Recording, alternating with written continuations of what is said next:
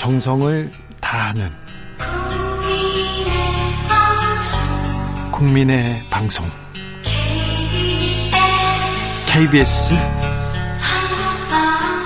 주진우 라이브. 그냥 그렇다고요.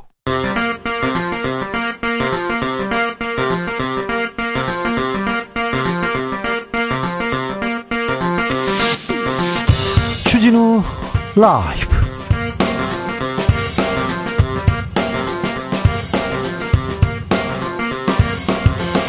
2023년 8월 24일 목요일입니다. 안녕하십니까. 주진우입니다. 오늘 오후 1시 일본이 후쿠시마 원전 오염수 해양 방류를 시작했습니다. 야당에서는 방류를 막지 않은 정부 잘못이다 이렇게 외치고 여당에서는 가짜 뉴스 선동하고 있다고 맞서고 있습니다. 국민의 안전에 대해서 걱정합니다. 과연 안전 괜찮을까요? 국민의힘 우리 바다 지키기 검증 TF 위원장 성일종 의원에게 들어보겠습니다.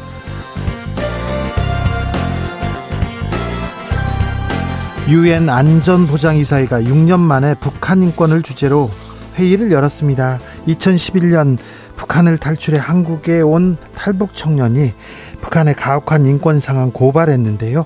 잠시 후에 탈북민 김일혁 씨 만나보겠습니다.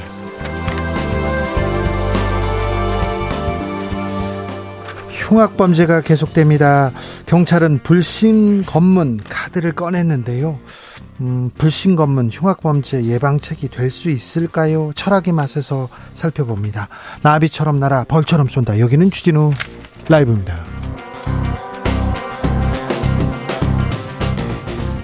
오늘도 자중차에 겸손하고 진정성 있게 여러분과 함께 하겠습니다. 흉기 난동 사건 오염수 방류 음, 좋은 소식이 없어요. 위, 위로를 받고 싶은데 무기력할 뿐입니다. 이런 분들 많은데요. 뭐 어디에서 위로 찾습니까? 어디에서 위안 받습니까? 이렇게 물어봤을 때요. 이렇게 대답하는 분들이 있습니다. 푸바오요. 예? 뭐요? 그랬더니 푸바오요. 뭔데요? 아니 그 팬더 팬더곰 있지 않습니까? 푸바오가 지금 음 재롱을 한참 부리는데 푸바오가 만 4살이 되면 중국에 반환됩니다. 내년 3월경 이렇게 중국으로 돌아갈 거라는데 그래서 시리에 빠졌는데 푸바오 동생 둘이 나타나가지고 그래가지고 또 배밀리 뒤집기 성공했다고 합니다. 그래가지고 이제는 제법 팬더 같아요 해가서 이름도 짓는다는데 어 이름 공모한답니다. 자 이름 공모도 해보세요. 자 푸바오가 저한테 위로를 줍니다. 이 말고 푸바오 말고 푸바오 동생 말고 동생들도 위로를 주면 주는데 나한테 위로를 주는 게 뭐가 있을까요? 우리 사회에 위안을 주는 게 뭐가 있을까요? 어떤 뉴스를 들으면 우리는 아, 기운이 날까요? 여러분의 의견 한번 들어보겠습니다. 문자는 샵 9730 짧은 문자 50원 긴 문자는 100원입니다. 콩으로 보내시면 무료입니다. 그럼 주진우 라이브 시작하겠습니다.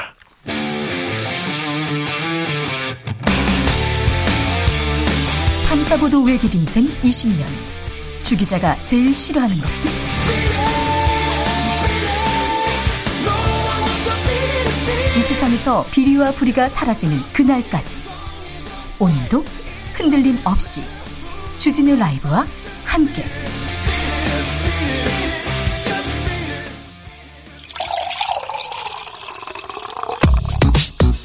진짜 중요한 뉴스면 쭉 뽑아냈습니다. 주스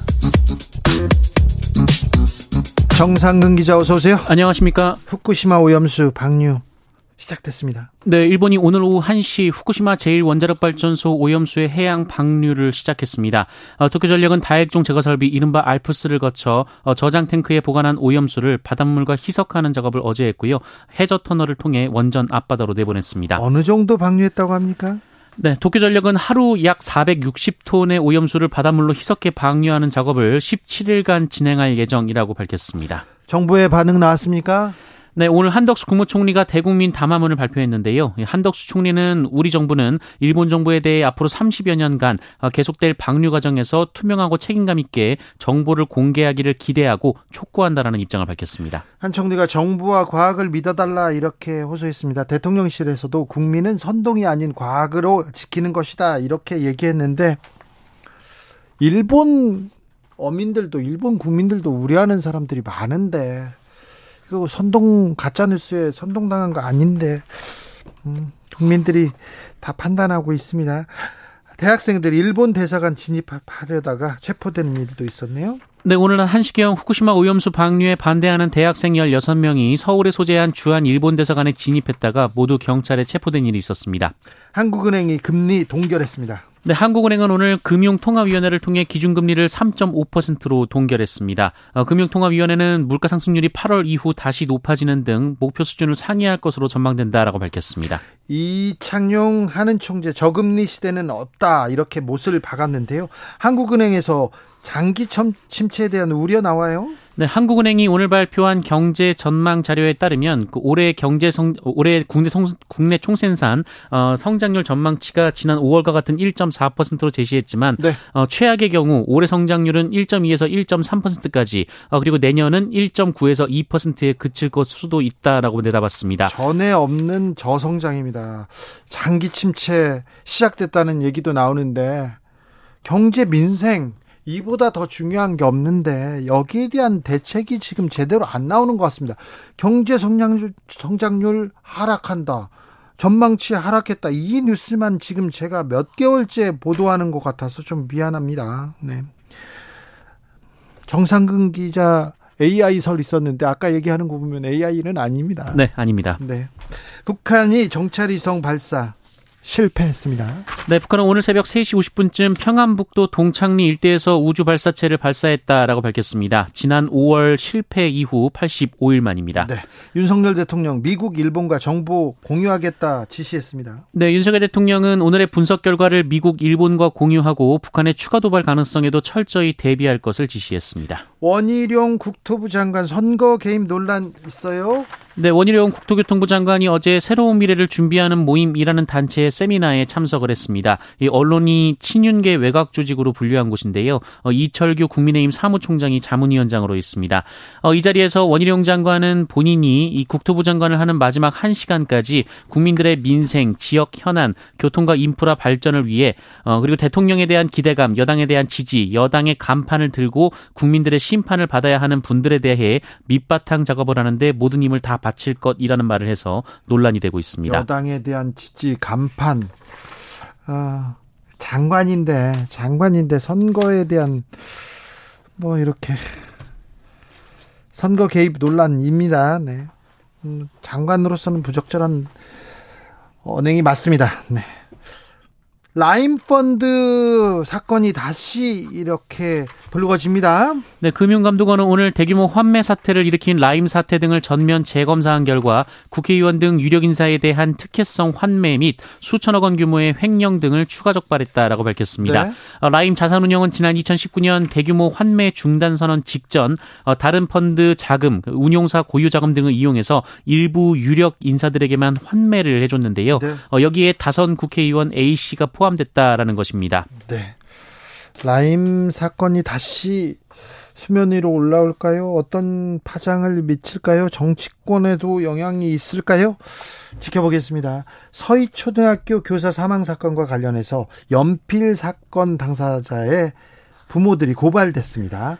네, 실천 교육교사 모임이라는 단체가 서희초 담임교사 사망 사건과 관련해서 계속 언급되고 있는 이른바 연필 사건의 가해 학생과 피해 학생의 부모를 협박과 강요 등의 혐의로 검찰에 고발했습니다. 현지 경찰, 검찰 수사관 부부라는 그 분들 맞, 맞지요? 네, 그 가해 학생의 부모인 것으로 알려졌는데요. 네. 피해 학생의 부모까지 함께 고발을 했습니다. 아, 그래요? 그렇군요. 아, 사망 일주일 전에 있었던 사건이죠, 연필 사건은? 맞습니다. 오전 중에 수업 중에 한 학생이 다른 학생의 가방을 연필로 찌르자 이 학생이 그만하려며 연필을 빼앗으려다가 어, 이마에 상처가 생긴 사건입니다. 네.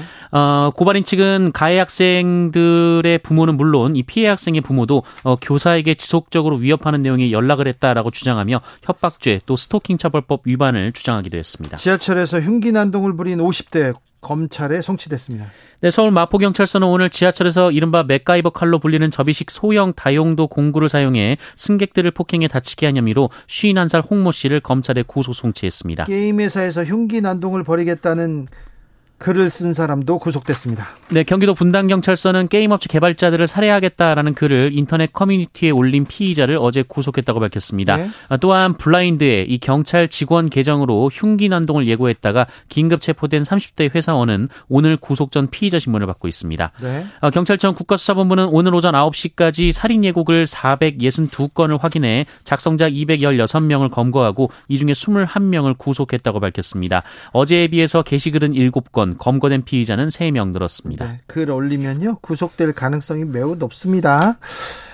러시아에서 무장 반란을 일으켰던 바그너 그룹의 수장 프리고진 비행기 사고로 사망했다는 뉴스가 들어왔습니다. 네, 러시아 모스크바 북쪽 트베리 지역에서 현지 시간으로 23일 비행기 한 대가 추락하는 사고가 있었습니다. 어, 그런데 여기에 이 푸틴 대통령, 러시아 대통령의 측근이었다가 쿠데타 기도를 했던 용병 그룹 바그너 그룹의 수장 어, 예브게니 프리고진이 탑승한 사실이 확인됐습니다. 그런데 지금 탑승했다 안 했다 또 음모론도 일어나고 있어서 진짜 죽었는지는 모르겠는데 음 프리고진의 사망이라 예상했던 일인데 다 이런 일이 벌어졌군요.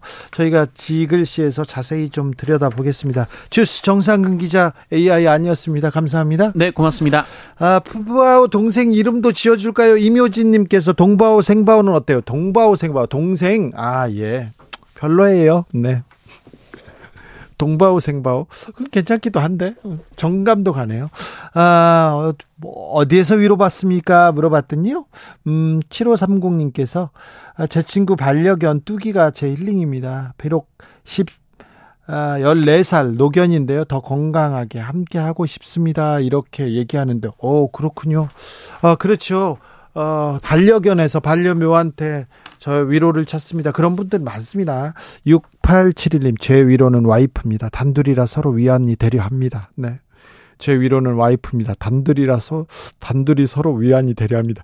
네, 아니요, 단둘이 아니어도 네 이렇게 서로를 보고 위로 위안 받고 그러면 좋죠. 네, 그렇게 하셔야죠. 5145님 좋은 가사는요, 백마디 위로의 말이 필요 없더라고요. 좋은 멜로디는 그 어떤 힐링 프로그램 부럽지 않고요. 좋은 노래, 행복한 노래 듣다 보면 위로가 됩니다. 얘기합니다. 좋은 노래, 행복한 노래 얘기해서요. 저희가 2부에서, 네, 힐링 노래, 뭐, 네, 좋은 노래 좀 준비해 놨습니다. 네. 아, 기대하셔도 됩니다. 유성환님께서 전 아들을 보면서 위로를 받습니다. 그리고 야구를 보면서 즐거워하고요. 제가 응원하는 KT가 요즘 정말 잘하고 있거든요. KT 1위 가자 이렇게 얘기하는데 네. 아, 아, 아들 보고 위로가 되죠. 네. 야구 보고 그런데 저기 이게 어떻게 하지? 롯데 기아 뭐 또 저기 밑에 어디지? 삼성도 조금 바닥권인가요? 네. 4723님, 주진우 라이브 요즘 위안이 되는 것 같아요. 저 출퇴근길 지하철에서요, 이용하는데 창밖에 곡식이 익어가는 눈이 보이는데 이 풍경이 위안이 됩니다. 곡식이 익어가는 푸른 논 풍경을 보면요, 스마트폰에 지친 눈 맑아집니다. 그러니까요, 풍경 보고 하늘 보고 하늘이 너무 예뻐요. 그러니까 하늘 보시면서 풍경 보시면서 위로를 좀 찾으세요. 주진우 라이브.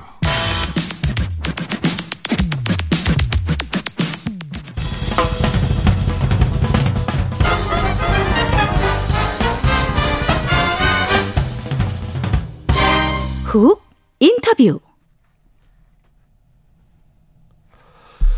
모두를 위한 모두를 향한 모두의 궁금증 훅 인터뷰 유엔 안전보장이사회 안보리가 6년 만에 북한 인권을 주제로 회의를 열었습니다. 여기에 직접 참석해서 북한의 실상을 폭로한 청년이 있는데요. 탈북 청년 김일혁 씨 모셨습니다. 안녕하세요. 네, 안녕하세요. 네. 마이크. 아, 마이크. 마이크를 가까이 이렇게 얘기해 주시면 됩니다. 아, 네. 음, 네. 2011년에 한국에 오셨네요. 네, 맞습니다. 네. 가족과 함께 오셨어요? 네, 그 당시 가족과 함께 한국으로 왔습니다. 네. 좀 길게 얘기하셔도 돼요? 아. 괜찮습니다. 네. 저 무서운 사람 아니에요. 네. 자, 그때 네네. 이제 탈북할 때 좀 생각이 납니까? 그때 그 기억은 잊을 수가 없죠. 네. 탈북할 때 기억은 잊을, 수, 잊을 수가 없고요. 그 정말 어려운 과정을 거쳐서 네. 대한민국에 왔거든요. 예. 그래서 아마 죽을 때까지 그 기억을 잊지 못할 것 같습니다. 네. 북한에서는 어디에 사셨어요? 어떻게 사셨어요? 어, 북한에서는 저희가 살던 지역이 그 예. 중국이랑 러시아랑 그 북한의 접경지대였거든요. 아, 뭐 예. 뭐 중국으로 치면 뭐 혼춘 그 근처였고요. 예. 그리고 어 그때 살았던 상황은 녹록진 않았습니다. 네. 저 같은 경우는 그 강제로 노동도 많이 해야 됐고. 예. 어린 나이인데. 네, 그렇죠. 예. 그리고 네. 그랬습니까? 네. 한국에 와서 좀 괜찮으신지요? 행복하고 조금 좀 더좀 좀 나아지셨죠? 나아졌다기보다는 뭐 네. 모든 게다 네. 예, 좋은 상황이죠. 아, 그렇습니까? 네. 네. 그 사실 맨 처음에 왔을 때는 예. 이곳이 천국이다 이런 생각을 했었는데 그래요. 네. 지금은 지금 지금은 네. 저도 이제 자본주의 물을 먹다 보니 네. 자 이거는 좋다. 한국어 니까 이거는 좋다. 아 이거는 좀 아쉽다 그런 사람들이 있어요. 어떤 분들은 아, 북한이 그리워 그래서 다시 가시는 분들도 있었잖아요. 아, 네네. 네. 그런데 자, 한국에 오니까 뭐가 좋습니까? 사실 한국에 오니까 모든 게 좋아요. 모든 제가 게. 원하는 대로 뭐, 그 원하는 거 할 수 있는 것도 네. 할수 있고, 뭐, 예를 들면 여행도 갈 수 있고, 네. 그리고 제가 공부도 할 수 있고, 그리고 놀고 싶으면 놀고. 네. 그렇죠. 그런 게 가장 자유롭고요. 그냥 한국 자체가 너무 자유로워요. 자유로워요. 모든 게 자유로운 네. 나라이고요. 아쉬운 거는? 아쉬운 거는, 어, 그냥 제 입장에서는 네. 좀더 어릴 때 와서 공부를 좀 더 빨리 시작했으면 네. 좋았겠다. 아, 그래요? 이런 거밖에 없습니다. 한국에 와서 좀 적응할 때 어렵진 않으셨어요? 적응할 때 굉장히 어려웠죠. 네. 처음에 왔을 때는 그 제가 사투리가 굉장히 심했거든요. 아, 지금도 아, 예. 사투리가 있지만 네. 지금은 거의 없습니다. 아, 네. 감사합니다. 네. 어쨌든 사투리가 굉장히 심하다 보니까 그 친구들한테 얘기를 하면 친구들이 못 알아먹고 네. 다시 두 번, 세 번 물어보는 경우도 있었고요. 네. 놀리고 막 그러진 않았어요? 아, 있었습니다. 있었죠. 많지는 아유, 않았지만 네. 또 가끔 어떤 친구들은 북한에서 왔다고 해서 네. 차별을 하는 친구들도 있었고요. 아유, 죄송해요. 네, 아니, 그건, 그건 아니고요. 네. 근데 오히려 또 그런 친구보다는 저를 또 진짜 친구로 생각해주고 네. 옆에서 이렇게 도와주는 친구들이 훨씬 많았고요. 예. 덕분에 고등학교 시절을 잘 마칠 수 있었습니다. 네, 대학교 가서는 뭐 동아리 회장도 하시고 뭐 대학교 때는 어떠셨어요? 대학교 때는 또 다른 그 어려운 세계에 또 발을 들여가지고 네. 처음에 들어갔을 때 또 대학교 수업이 굉장히 어렵잖아요. 네. 그래서 맨 처음에 수업 들을 때는 엄청나게 힘들었습니다. 그래요? 모든 내용을 이해하기도 너무 힘들었고. 모든 내용을 이해하진 않아요. 대학생들이 아시잖아요. 친구들도 네, 네. 마찬가지잖아요. 분명히 교수님이 한국어로 네. 뭔가 강의를 하고 계시는데 네. 전혀 알아, 알아듣지를 못했었거든요. 아, 그렇습니까? 네. 한국 이렇게 청년들하고 북한 청년들하고 어떤 점이 가장 크게 다릅니까? 어, 다르다고 하면 글쎄요. 생각을 해보지는 못했지만 네. 한국 청년들은 지금 요즘 다들 뭐 그 직업을 지기 위해서 아니면 또 더 잘 살기 위해서 네. 굉장히 노력을 많이 하잖아요. 네. 그리고 청소년들 같은 경우는 또 사춘기를 겪느라 힘들고 네. 공부하느라 힘든데 사실 북한 청년들은 그 일을 하느라 바빠요. 일하느라고. 네, 일을 하느라 바쁘고 그냥 하루하루 사는 사느라고 바쁜 현실입니다. 네. 그래서 한국 청년들은 참 자유가 많고 하지만 북한 청년들은 자유가 네. 없고 2000년대 그런... 초반에 저도 북한에 취재를 몇 번 갔어요. 아. 갔는데 음, 청년들을 만날 때 너무 안타까웠던 게 키가 너무 작아서. 아, 맞습니다. 아, 저기 잘 먹지 못해서 네네. 키가 엄마보다 훨씬 작다 이 얘기를 제가 듣고 매우 좀 슬펐어요. 네, 맞아요. 지금 아, 북한 청소년들, 아, 북한 아이들 잘 먹기는 해야 될 텐데 걱정입니다. 그렇죠. 음. 잘 먹어야 키도 크고 네. 하는데 북한에서는 잘 먹을 수가 없는 상황이기 때문에 네. 좀 그, 그런 점들이 안타깝습니다. 북한 인권에 대해서 관심을 가진 건 언제부터입니까? 저는 한국에 오자마자 오자마자 네, 2012년 1월 달에 한국 사회에 나와서 네. 그때부터 북한 인권에 관심을 가지게 되었고요. 그때가 몇 살이죠? 그때가 18살이요. 18살인데, 아, 그 네. 북한 인권을, 나는 북한 인권이 나아지는데 조금 도움이 되겠다. 뭐, 네. 일을 하겠다. 이렇게 생각하셨어요? 사실 북한 인권만이 아니라, 네. 전 세계에 있는 기본적인 인권을 못 누리는 사람들을 위해서 일하고 싶다라는 그런 사명감이 좀 컸던 것 같아요. 북에서 경험이 있어서. 네, 그렇죠. 네. 어, 이번에 유엔 안보리에서 북한 인권 관련된 노, 그 회의가 있었습니다. 네. 어, 회의에서 있었던 장면 한 장면 듣고 갈까요?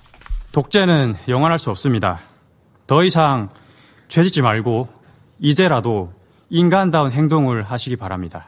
우리 북한 사람들도 인간다운 삶을 스스로 선택할 수 있는 권리를 가진 사람들입니다. 네. 김일혁 씨의 목소리였는데 유엔에서 직접 한 얘기입니다. 유엔 무대에 서기로 결심한 계기는 어떻게? 지금 인간으로서 기본적으로 누려야 될 그런 자유들을 북한 네. 사람들은 누리고 있지 못하거든요. 네. 그리고 또 저도 그런 걸 많이 겪었기 때문에 그런 사항들을 이번 기회에 확실히 알려야겠다라는 게 컸었고요. 예. 그리고 사실 저의 마음속에 늘 그 짐처럼 이렇게 가지고 있던 게 고모의 그 좀 가슴 아픈 이야기거든요. 고모요? 네. 그래서 그 얘기를 전 세계에 알리고 싶어서. 고모가 어떻게 됐습니까?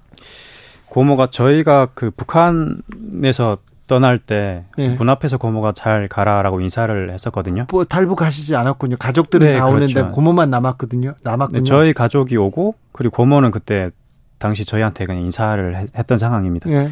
근데 그 탈북하는 거를 신고를 하지 않았다는 이유로 네.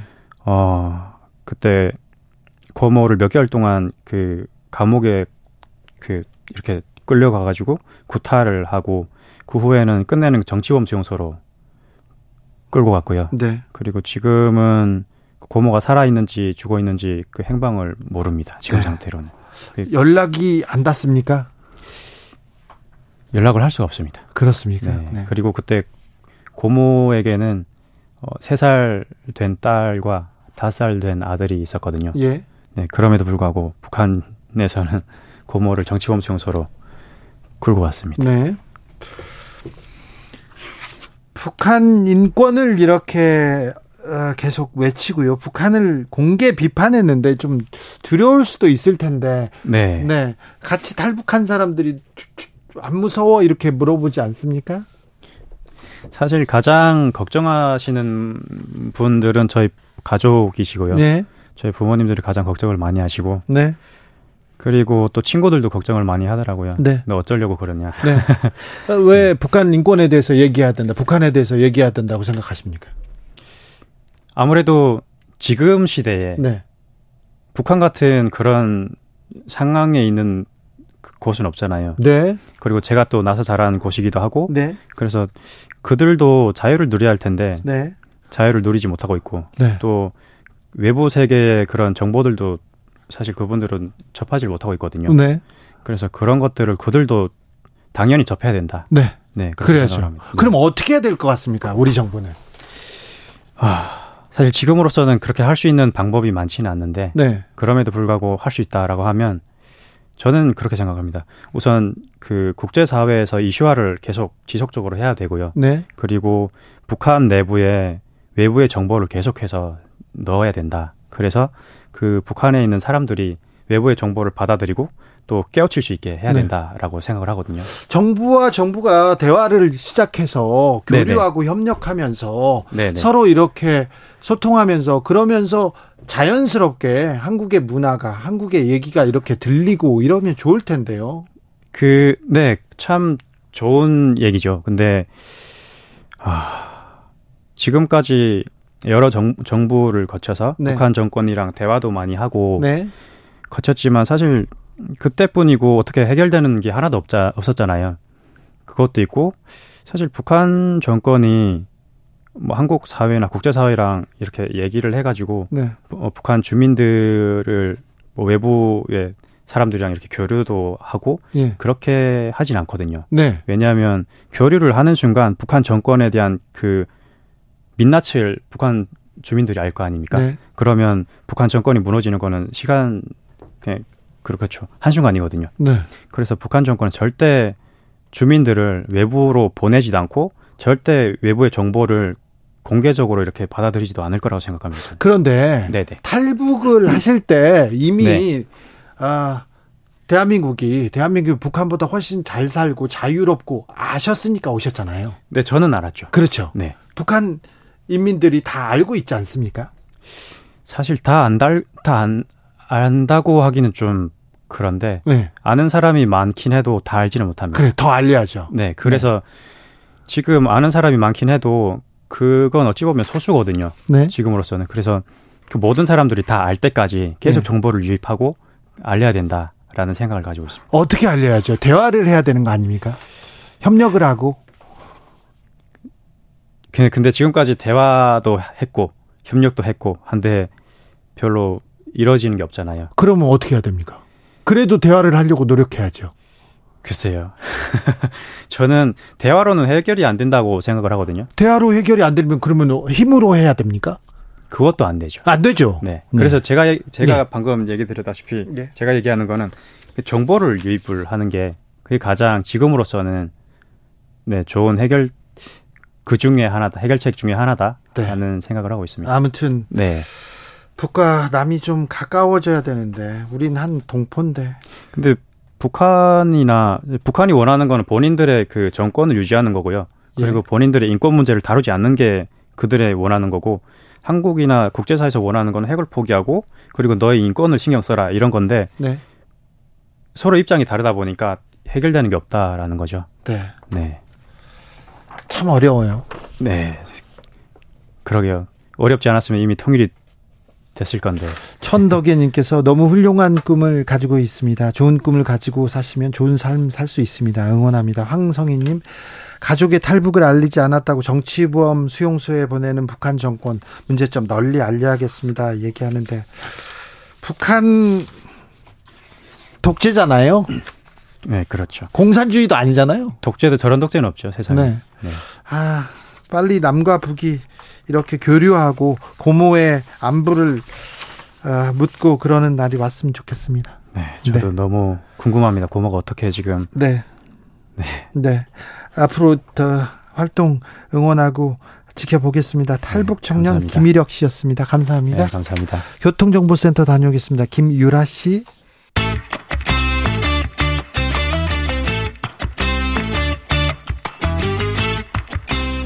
최고와 최고가 만났다. 자존심 강한 두 최고의 대결. 최고의 정치. 국민의힘 김병민 최고위원 오셨습니다. 네, 반갑습니다. 더불어민주당 장경태 최고위원 오셨습니다. 네, 반갑습니다. 장경태입니다. 네. 오늘 낮 기어이 후쿠시마 오염수 방류를 시작했습니다. 장경태 최고. 아, 정말 치욕적이고 굴욕적인 날입니다. 어, 여러 가지 실질적인 대책이라든지 관리 감독 또 투명한 어떤 시찰과 검증의 기회조차 어, 대한민국 정부는 일본으로부터 어떠한 정보 공개도 제대로 이 제출받지 못했습니다. 여러 해양 방류나 대기 중에 수증기 증발 또 이 지하 매립 등의 뭐 여러 다른 방안들이 있음에도 불구하고 가장 저렴하고 가장 불안전한 이 해양 방류를 허용하게 되는 과정에서 과연 우리 대한민국 정부가 한일 정상회담 때 앞으로 반은 물컵에 반은 채웠으니 반은 일본이 채울 거라고 했는데 결국 돌아온 것은 어, 무분별한 방류와 오염수로 채우고 있어요. 네, 그리고 뭐 미국의 이제 이 동해를 일본해로 바꾸는 이뭐 원래 한국과 일본의 경계 수역이었는데 일본으로 바꾸게 됐습니다. 이제 애국가도 이러 이렇게 다 퍼주다가 보면 동해물과 백두산이 아닌 일본해와 백두산이로 애국가도 바꾸는 거 아니냐 이런 마음이 들 정도고요. 정말 참담함을 감출 길이 없습니다. 네, 일단은 국민의 생명과 안전을 지키는 정부의 노력이 제일 중요한 것이고요. 지금부터는 후쿠시마 오염수 방류 이후로 철저한 감시, 모니터링 체계를 강화하고 이게 이제 우리 해역에 어떤 영향을 미치는지를 확인하는 게 제일 중요하지 않습니까? 그래서 지방자치단체와 정부가 함께 협력해서 우리 바닷가의 방사능 오염 수치가 있는지에 대한 점검들 확실히 나서는 것 같고요. 어, 불필요한 선전 선동, 가짜 뉴스 이런 일들로 인해서 불안감이 증폭되게 된다면 그 피해는 고스란히 우리 어업인들과 수산업자들에게 돌아갈 수밖에 없습니다. 벌써부터 이제 후쿠시마 오염수가 이제 방류가 되면 적어도 태평양을 거쳐서 우리 해역에 들어오기까지는 최소 3년, 4년 이상의 시간이 걸리는 것은 이미 다 알려진 내용임에도 불구하고 불안한 심리 때문에 여전히 수산업 에 종사하시는 분들 매출이 뚝 떨어져서 정말 생업을 잇기 어렵다라고 하는 목소리가 들리거든요. 정부도 긴급 자금 편성해서 여기에 대한 지원에 나서겠다 이렇게 얘기를 하고 있으니 적어도 정치권에서만큼은 국민적 불안감을 과학적인 근거를 넘어서 증폭할 필요는 없다. 그리고 민주당은 시종일관 일본 문제만 나오면 반일 선동하듯이 얘기하게 되는데 오늘 나왔던 얘기 중에 국민들의 어안을 벙벙하게 만든 건 입으로는 제2의 태평양 전쟁 운운하면서 본인 머리 감을 때는 일제 샴푸 법인카드로 썼다라고 하는 얘기들까지 나오고 있는 상황이니 이런 모순적인 일들은 좀 안 했으면 좋겠습니다. 샴푸 쓰는 것까지 얘기하시는 건 좀 너무한 거 아니세요? 법인카드로 쓰는 거는 그게 좀 너무하다라는 자, 생각입니다. 김병민 최고. 예. 그런데 일본에서도 오염수 방류에 대해서 우려 있잖아요. 그럼요. 네. 그리고 네. 하필 바다에 버릴까 아무리 네. 뭐 위험하지 않다고 해도 바다에 버리는 건 부도덕하잖아요. 네, 아니 오염수 방류를 안 했으면 좋았죠. 안 했으면은 좋았고 지금도 마찬가지로 감정적으로 그렇죠. 좋지가 않습니다. 네. 하지만 이게 대한민국 정부 혼자서 할 수 있는 일이 아니라 국제사회가 함께 걸려 있는 일이고 이 문제를 관리 감독 또 이 문제에 대해서 과학적 검증을 하기 위한 국제 원자력 기구 IAEA에서 했던 내용들에 따라 진행이 되고 있는 상황이기 때문에 일단은 진행되고 있는 과정에서 그 후속 조치에 만전을 기하고 아주 만약 계획과 달리 조금이라도 방사능에 대한 아, 누출이 조금이라도 나타나게 된다면 여기에 대해서 즉각 중단할 수 있는 추가적인 조치들에 어, 우리가 모든 관심을 가져야 된다고 생각합니다. 관리 감독과 검증은 방류 전에 하셨어야죠. 후에 해야 될 일은 아니라고 생각합니다. 또 이 방류 과정에서 기준치를 초과하는 유출이 있을 경우엔 뭐 중단시키겠다고 하는데 애초 지금 검증도 없이 방류를 막지도 못했으면서 이미 방류가 시작되는데 어떻게 막겠다는 건지 뭐 전혀 근거가 없다고 생각하고요. 이미 일본 언론에서도 오염수의 70%가 방류 기준에 못 미친다고 판단하고 있습니다.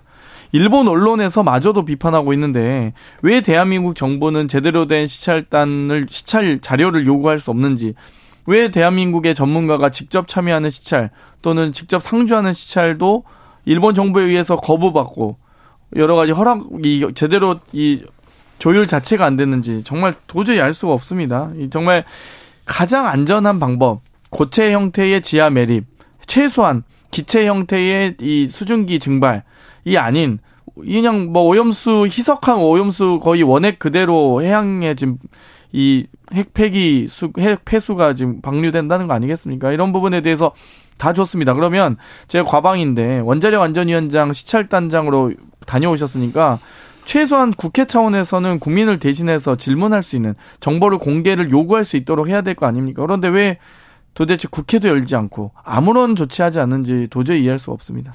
네. 많은 내용들을 지난 한일 정상회담을 통해서 윤석열 대통령, 기시다 총리에게 요청을 한 바 있고요. 일곱 가지 정부의 요청 사항 중에 다섯 가지가 받아들여지고 또 한 가지에 대한 내용이 말씀하셨던 것처럼 대한민국 관계자가 상주하는 일에 대한 요청을 했는데 IAEA가 상주하면서 모든 것들을 관리 감독하고 있기 때문에 전 세계 전문가들이 함께하고 있지 않습니까? 여기에 대한 형평성 차원에서 그래도 대한민국에 대한 전문가가 2주에 한 번 정도 현장을 쭉 볼 수 있는 정기적인 점검에 대해서 동의를 하게 된 것이죠. 처음에 요청했던 가장 핵심적인 내용은 철저한 모니터링을 통해서 만약에 문제가 발생했을 때 어떤 방식을 취할 것인가인데 여기에 대한 그 모니터링에 대한 결과 공유와 함께 문제가 있을 경우 즉각 중단 조치를 하겠다고 일본 정부가 같이 함께 얘기하고 있는 만큼 추가적인 후속 조치에 일본과의 소통을 통해서 그 일을 정부 해낼 거라고 생각합니다. 오늘 BBC에서요. 네, 매우 낮은 수준의 방사선을 방출하지만 대량으로 섭취할 경우는 위험을 초래할 수 있다 이런 얘기를 했습니다. 워싱턴 포스트는요. 해암 오염 수 방류의 안전성 담보할 충분한 충분한 근거가 없다 이런 얘기를 했는데 과학계에서는 안전성에 대해서 의심하고 있습니다. 이걸 다 괴담으로 볼 거는 아닌데 국민들이 우려하고 어민들이 우려하는 거를 다 이렇게 가짜 뉴스에 선동돼 그렇게 얘기하시면 안 돼요. 아, 그럼요. 다만 네. 이 내용들을 갖고 제2의 태평양 전쟁이다. 그리고 독극물에 비유하면서 이야기를 꺼낸다든지 당장 오염수가 방류됐을 때 우리 해양 생태계에 있는 대한민국 바다가 오염될 것처럼 얘기하는 건 근거 없는 과장적 계담은 맞죠. 네. 그런데요. 대통령실에서 만든 오염수 영상 그렇게 인기 있다면서요. 1600만 명이 봤다면서요. 그 조회수가 뭐 기가 막히던데요. 그러니까요. 네. 어떻게 기가 이렇게 기가 막힐까요? 저도 좀 궁금합니다. 그렇죠. 네. 일단은 여기에 대해서 왜 일본 정부가 해야 되는 역할을 대한민국 정부가 하는 거냐 이렇게 비판하는 경우들이 이들이 민주당 정치인들을 비롯해서 나오는 것 같은데요. 한 가지 좀 분명하게 바로잡고 싶은 것은 결국 이 오염수 방류로 인한 피해가 우리 어업인들한테 간다는 거잖아요. 특히나 근거 없는 괴담이나 과학적이지 않은 여러 가지 루머들 때문에 더 고통을 받을 수도 있습니다. 그 문제를 좀 바로잡기 위해서 객관적인 사실관계로 우리 어업인들과 수산업에 종사하는 분들에 대한 안심을 위한 정부의 역할이 있었다는 점들도 함께 말씀드립니다. 회 먹방, 수족관 물 먹방 쇼에 이어서 정말 국민의 세금으로 일본 정부의 입장을 옹호하는 대한 정부, 대한민국 정부의 유튜브 채널에 대해서 규탄하지 않을 수 없고요. 왜 아직도 안전성 검증이 제대로 되지 않았는데 방류 과정에서 지금 국힘의 입장이 이 방류 과정에서 안전 관리를 할 거고 검증을 하겠다는 거 아닙니까? 본인들도 스스로 안전성에 대한 자신을 할 수 없는 겁니다. 확답을 할 수 있는 상황도 아니고요. 그런데 이미 홍보 영상엔 안전하다고 강조하고 있습니다. 그리고 심지어 여타 다른 국정과제에 대한 얘기도 보면요. 이 청와대 개방 관련 예산 홍보 예산 1억 원, 이 국가 국정 국정과제인 신정 신성장 4.0 전략 5천만 원. 심지어 세계 잼버리 대회 홍보 예산이 2억 9천입니다. 근데 이 예산만 이 도대체 일본 정부가 부담해야 될 이 홍보 영상에만 10억을 투자하고 있습니다. 과연 우리가 다른 국정 과제에 비해서 10배에서 20배 가량이나 되는 예산을 투입하면서까지 국민의 세금으로 대한민국 국민의 세금으로 일본 정부의 영상과 같은 홍보 영상을 제작하고 유포하는 게 그게 가능한 일인지 도 저히 이해할 수가 없습니다. 거듭 말씀드립니다마는 객관적인 사실관계가 명확하게 좀 전달이 됐다면 이런 우려가 없을 텐데요. 어, 민주당에서 얘기하고 있는 시종일관 주장하는 것 중에 하나가 이번 오염수 방류가 되면 그 다음은 후쿠시마 수산물 재개할 거다. 이렇게 얘기를 쭉 해오지 않았습니까? 근데 오늘 한덕수 총리가 다시 한번 나서서 얘기를 했거든요. 2011년도 동일본 대지진이 일어나고 난 다음 여기서 무분별하게 오염수가 쏟아져 나왔기 때문에 후쿠시마 수산물 수입 금지를 했던 것과 이번 오염수 방류와는 아, 판이하게 다른 내용이기 때문에 여기에 대한 정부의 입장 변화가 없다라고 얘기를 하고 있습니다. 이런 일들을 계속해서 정부가 나서서 객관적인 사실을 설명할 수밖에 없었던 이유 대한민국 정치권에서도 그 이유에 대한 생각을 좀 해봐야 된다고 생각합니다. 김지현님께서 감시한다고 하는데 바다가 오염되면 다시 주워 담을 수는 없잖아요. 얘기하고 1371 저는요 한낱 가정주부인데요 집안일 할 때 지구를 위해서 웬만하면 강한 세제 사용도 안 합니다. 그런데 오염수를 바다에 버리다니요 슬픕니다. 이런 분들 많습니다. 정치권으로 가볼게요. 먼저 이재명 더불어민주당 대표 음, 다섯 번째 소환 통보를 받았습니다. 쌍방울 대북 송금 의혹입니다. 뭐 이미 뭐 여러 가지 이 변죽만 울리는 뭐 빈수레가 요란한 검찰의 소환 요구는 뭐 여러 차례 있었습니다. 그런데 보통 특검법도 수사 기간을 세 달로 한정하고 있습니다. 뭐 한 달 정도 추가할 수 있지만 보통 법조계에서도 또 수사를 하신 분들은 세 달 정도 압수액하고 탈탈 털면 나올 만한 혐의들 다 입증 가능하다.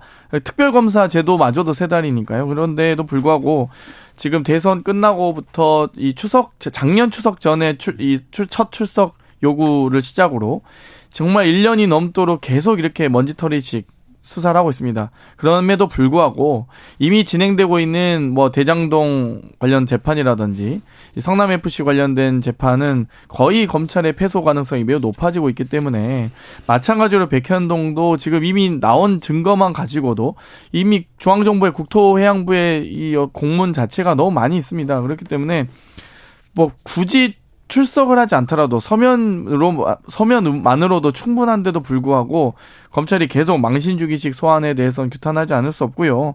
어찌되었건 이 임시국회 소환이 아닌 정기국회까지 넘어가게 된다면 정말 이 임시국회는 입법국회이지만 정기국회는 국정운영국회입니다. 국정감사를 비롯한 내년도 예산안, 민생 현안들을 처리하는 국회가 될 텐데 오히려 윤석열 대통령의 국정 운영을 방해하는 검찰의 출석 요구가 계속될지는 좀 지켜봐야 될 걸로 보입니다. 네, 이재명 대표가 정말 죄가 없고 검찰이 무리한 수사 쭉 하고 있는 거라면요. 지난번에 검찰이 구속영장 청구했을 때 이재명 대표가 최근에 그랬잖아요. 구속영장 청구하면 당당하게 재발로 걸어 나가겠다. 그때 당당하게 재발로 걸어 나가서 법원의 영장 실질심사 받고 그리고 문제가 없으면 법원에서 구속영장 기각시킬 거 아니겠습니까? 근데 민주당이 방탄으로 막아세웠거든요. 실질적인 강압, 강제적으로 수사할 수 있는 그런 일반인들과 똑같은 기회를 민주당이 갖고 있는 국회의 힘으로 막아 세운 겁니다. 그리고 이재명 대표의 사법 리스크에 대한 내용은 이제 민주당 내에서도 우려가 나오는 거로 알고 있는데 이렇게나 많은 엄청난 혐의들이 동시다발적으로 쏟아지고 있는 정치를 저는 현대사에서 참 찾기가 어려운 것 아닌가라는 생각이 들거든요. 이번에 있는 대북 송금 관련된 것은 어제 그제 저 이 쌍방울의 김성태 회장이 재판에 증인으로 나와서 아, 이재명 대표랑 통화했다. 내가 무슨 자선 사업가냐. 어, 대북 송금하고 하는 과정에서 이재명 대표가 알았을 내용들에 대한 증언과 함께 이화영 부지사도 이재명 당시 지사에게 보고했다라고 하는 수사상의 내용들에 대해서 이걸 부인하지 않는 걸로 알려져 있거든요. 네. 전체적인 내용으로 피의자 입건이 된 상황이기 때문에 소환 조사하는 거 매우 당연하고 정말 그렇게 자신 있으면 이 대표가 스스로 얘기한 것처럼 제발 어, 만약에 구속영장 청구되면 불체포 특권 다 내려놓고 여기에 대한 법원의 영장 심사 스스로 걸어서 받으면 될 거라는 맞습니다. 말씀드립니다. 회기 중에 네. 구속영장을 청구 회, 회기 전에 구속영장 청구해라 그렇게 어, 이재명 대표와 민주당에서 얘기했잖아요. 아마 검찰에서는 회기 중에 할 것 같아요. 네. 그러면요 네. 어떻게 됩니까? 일단 맞습니다라고 했던 게 맞습니다. 방금 떳떳하고 당당하면 출석해야 된다고 생각하는데요. 김건희 여사도 단 한 차례 출석도 차지 않습니다. 아니 어, 어떻게 억울하면 구속되는 걸 각오해라라고 표현하셨는데 아니 어, 억울하시면 출석도 하고 김건희 여사 최은순 장모에 대한 수사 제대로 했으면 좋겠고요. 네. 저희는 이제 회기 중에 방금도 말씀드렸듯이 정기국회가 갖고 있는 이 성격이 다릅니다. 임시국회는 여러 입법국회로서의 역할을 하지만 정기국회는 정말 1년간의 이 총 정부 운영의 결산부터 또 국정감사 또 이 예산안까지 내년도 예산안까지 총괄 지휘하는 국정 운영의 틀입니다. 그런데 입법부의 여러 교섭단체인 뭐 국민의힘과 민주당 그리고 이제 행정부의 수장인 대, 윤석열 대통령이 함께 국정 운영을 하는 자리인 거군요. 정기국회는. 그런데 여기에 이제 이, 검찰당이라고 볼 수밖에 없는 검찰이 국정 운영에 개입하겠다는 것밖에 안 됩니다. 여러 이 국정 현안들의 논의 자체를 거의 불가능하게 만들 가능성이 높기 때문에 저희는 가급적이면 비회기 중에 검찰이 소환하시고 아니 이거 영장을 치실 거면 치시고 거기에 따라서 영장 실질 심사를 법원에서 성실히 받겠다라는 이야기를 누차하고 있습니다. 누차했는데 검찰이 어, 그 얘기를 듣고 회기 중에 할 것 같아요.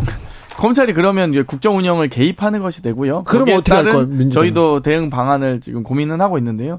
어찌되었건 실제 이 사태가 일어나면 그때 저희도 강력하게 대응할 수 있는 방안을 말씀드리겠습니다. 민주당의 혁신안 1호가 불체포 특고 내려놓는 거였잖아요. 이재명 대표가 교섭단체 대표 연설을 통해서 전 국민이 보는 앞에 이 본인들이 갖고 있는 불체포 권리라고 얘기했는데 내려놓겠다고 얘기를 했습니다. 그리고 소환 조사하는 과정에 나가면서 뭐 100번이고 부르면 나가겠다. 구속영장 청구하면 재발로 나가겠다고 얘기를 했는데 항상 그 중간중간에 단서가 들어 있었거든요. 혁신안에 대한 의총에서도 정당한 영장 청구일 경우에 정당한을 집어넣고 지금 이재명 대표가 얘기할 때도 비회기 중에 영장 청구하면은 나가고 회기 중에 영장 청구하는 걸 꼼수처럼 얘기하거든요. 결과적으로 언제 소환 조사하고 언제 구속영장을 청구할지 등에 대한 여부들은 수사 상황의 스케줄이 있는 건데 이 모든 것들을 회피하기 위한 꼼수로서 일관하고 있다 이렇게 판단합니다. 사실과 달라서 말씀드리는데 정정하자면 회기 중에는 나, 그러니까 나가고 안 나가고 결정할 수가 없습니다. 이 비회기 중에는 영 장실시 심사를 바로 받기 때문에 바로 저희가 출석하면 되거든요. 근데 회기 중에는 이 영장실심사 받기 전에 체포동의안을 먼저 국회에서 표결하게 되어 있습니다. 현행법상.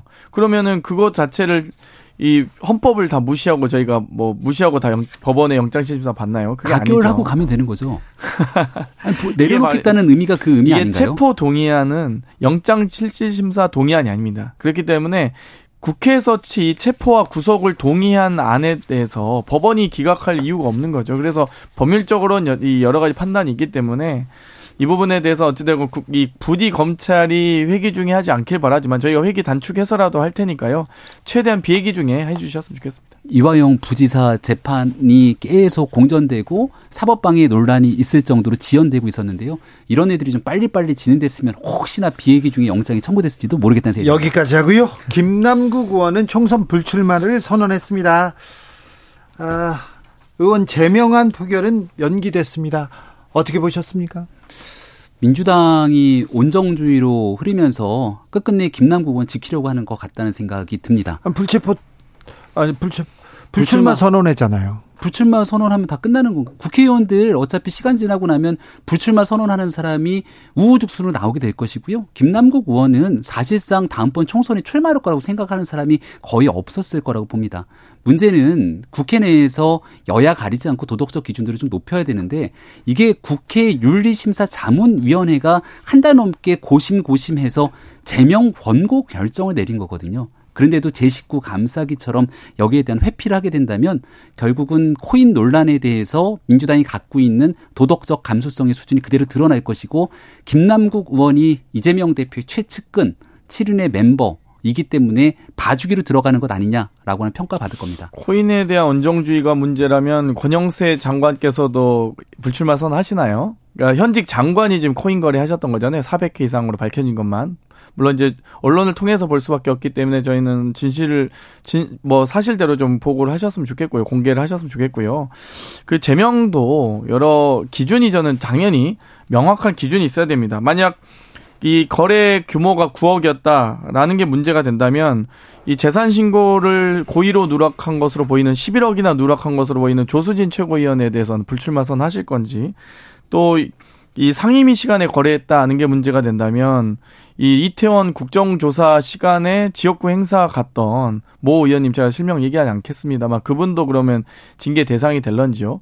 혹은 뭐 강기훈 의원님 같은 경우도 2억 6천 투자해서 45억밖에 못 벌었다라고 부동산 투기에 대해서 해명을 하셨었는데 이분도 그럼 그 정도의 투자 규모에 의해서 불출마 또는 제명하실 건지 그러니까 제명에 대한 기준을 마련해 주십시오. 국민의힘이 그러면. 그 기준은 국회 윤리위원회에서 윤리심사 자문위원회의 권고가 있었고요. 거기에 따라 진행되는 건데 그걸 각종 의혹들을 나란히 얘기를 한다면 오늘 나왔던 뉴스 중에 라인펀드 환매 직전에 김상희 국회 부의장 2억 돌려받았다라고 하는 점 이제 앞으로 뉴스가 커질 것 같습니다. 민주당 김용민 의원이 대통령 탄핵 발의하자 주장했습니다. 민주당에서는 어떤 생각으로 어떤 의견이 모아지고 있습니까?